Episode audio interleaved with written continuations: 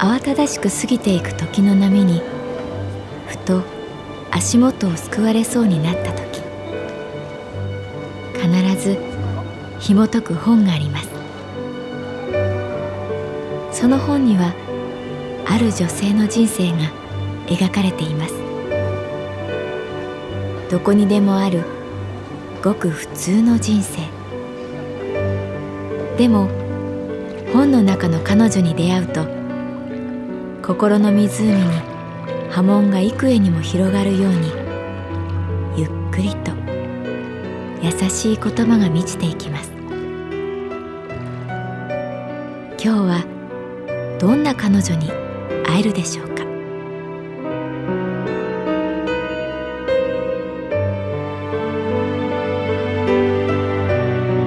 サウンドライブラリー。世界に一つだけの本。朗読は私木村多江がお送りいたします。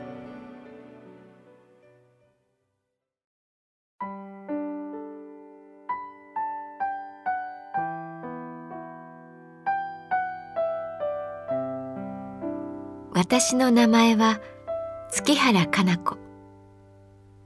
39歳。旅行会社に勤めている。私は結婚していないので結婚生活ってどんなだろうと想像することがある。昔から言われている格言で結婚したら片方の目をつぶりなさいというのがあるけれどそれはそれで大変な気もする。ただ人間というのは持っていないと持っている人が羨ましくなり持っているといつかなくすのではないかと不安になる。保たれていると思った均衡がバランスを崩す瞬間。それはきっと表面的には突然やってくるように見えるのだろう。反則部のクジライよしこさんとたまたまお酒の席で一緒になった。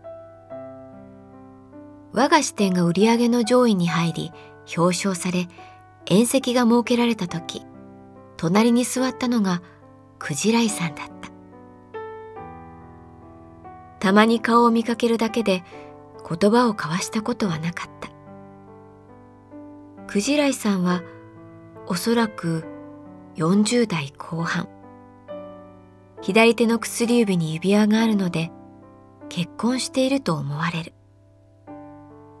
いつも黒いスーツに髪をビシッとまとめている彼女は隙のないビジネスウーマンそのもの。彼女の背筋はピッと伸びていて飼い主を待つドーベルマンのように表彰される舞台を見ている。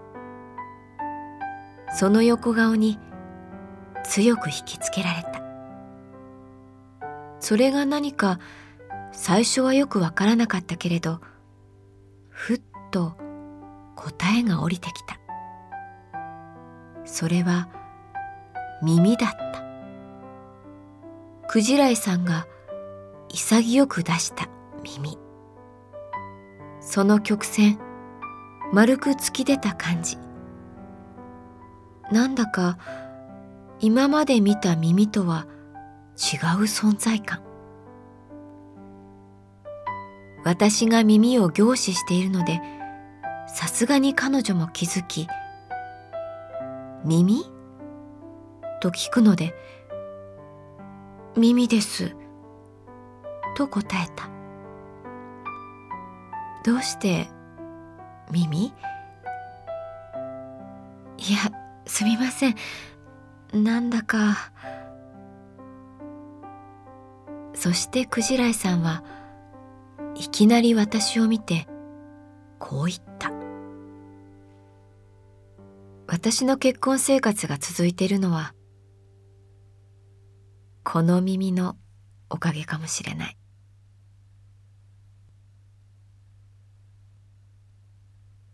舞台では他の視点が表彰されていた。それを見ているようで見ていない。私とクジライさん。耳ですか？そう。耳。私と旦那はね少なくとも耳でつながってるの。冗談のようで冗談ではない横顔にオレンジの照明が落ちていた。月原さんは独身？ああはい。そう。息を一つついて彼女は話し始めた。私と旦那って高校の同級生でね。もうかれこれ20年以上一緒にいるんだよね。私たち子供がいないしなんていうか友達のままっていうかある種家族なんだよね。だからそのつまりまあいつしか手もつながなくなって仲が悪いとかそういうことじゃなくどう返していいかわからない私をよそにクジライさんは耳の話をしてくれた。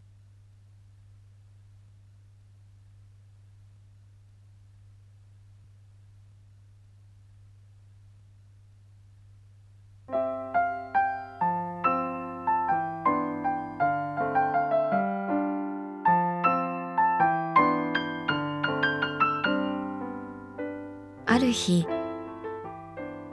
旦那が「耳かけしてやるよ」って言ったの。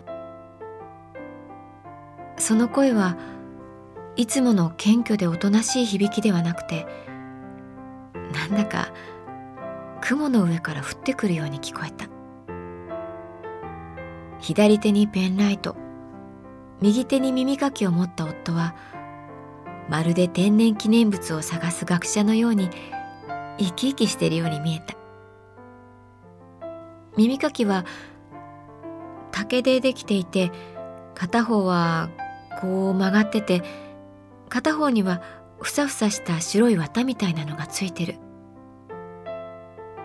彼の膝の上に右耳を乗せる。ペンライトの熱がふっと迫ってくる。ガサッて一かきされた瞬間背中にビンって電気が走った。旦那の耳かきは素晴らしかった。産毛にかすかに触れる感じ。痛いところすれすれで戻る引き際。繊細で大胆。取れた耳垢が傘こそ言う音も心地いい。特に右耳が良かった。でも私が気持ちいいかどうかなんて旦那にはどうでもいいみたいだった。彼にとっての関心は耳垢がたくさん取れるかどうか。ほら見てごらんよ。こんなに取れたよ。そう言って手のひらを差し出す時の表情には甲骨が浮かんでいる。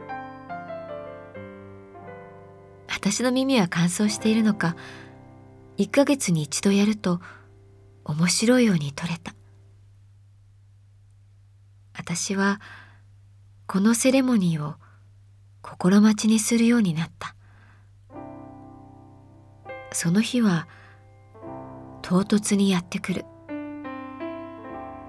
彼はおもむろに耳かきが入っている引き出しを開ける。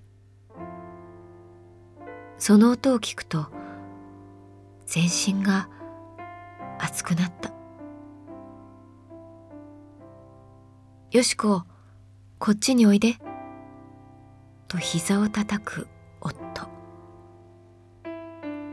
私はなぜか喜んでいると悟られたくなくて「はい」と静かに言う。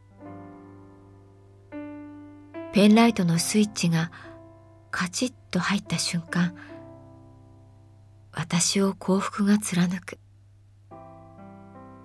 夫はどんどん上手くなった。最初の頃はそれでも強すぎて血が出ることがあったけど最近では神の手としか思えない動きをする。産毛をさわさわと撫でられる時私は黄金色の草原で遊ぶ一匹の小狐になる。ふわふわと空を舞い草と戯れる。耳かき。それだけでもう私は十分。一番幸せなのはね左耳をやってもらっている時。だってね月原さん。まだ私服の右耳が残っているのよ。クジライさんはそこで私を見て女の顔で笑った。もう一度彼女の耳を見た。その曲線たちは生めかしく重なり合い中心に向かって落ちていった。そして彼女はつぶやくように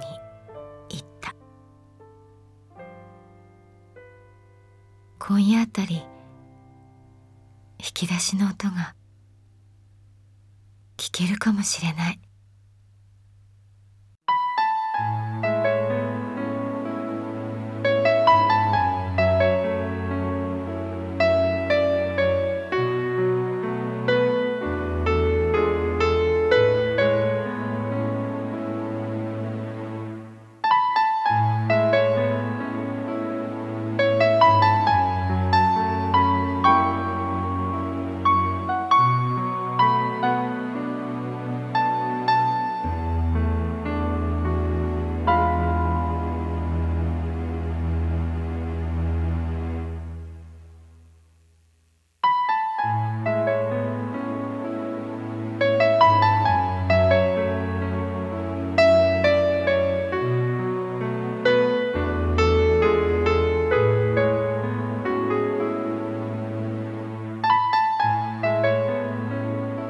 ドライブラリー。世界に一つだけの本。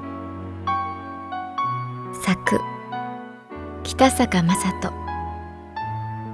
演出。高橋智彦。朗読は私木村多江でお送りいたしました。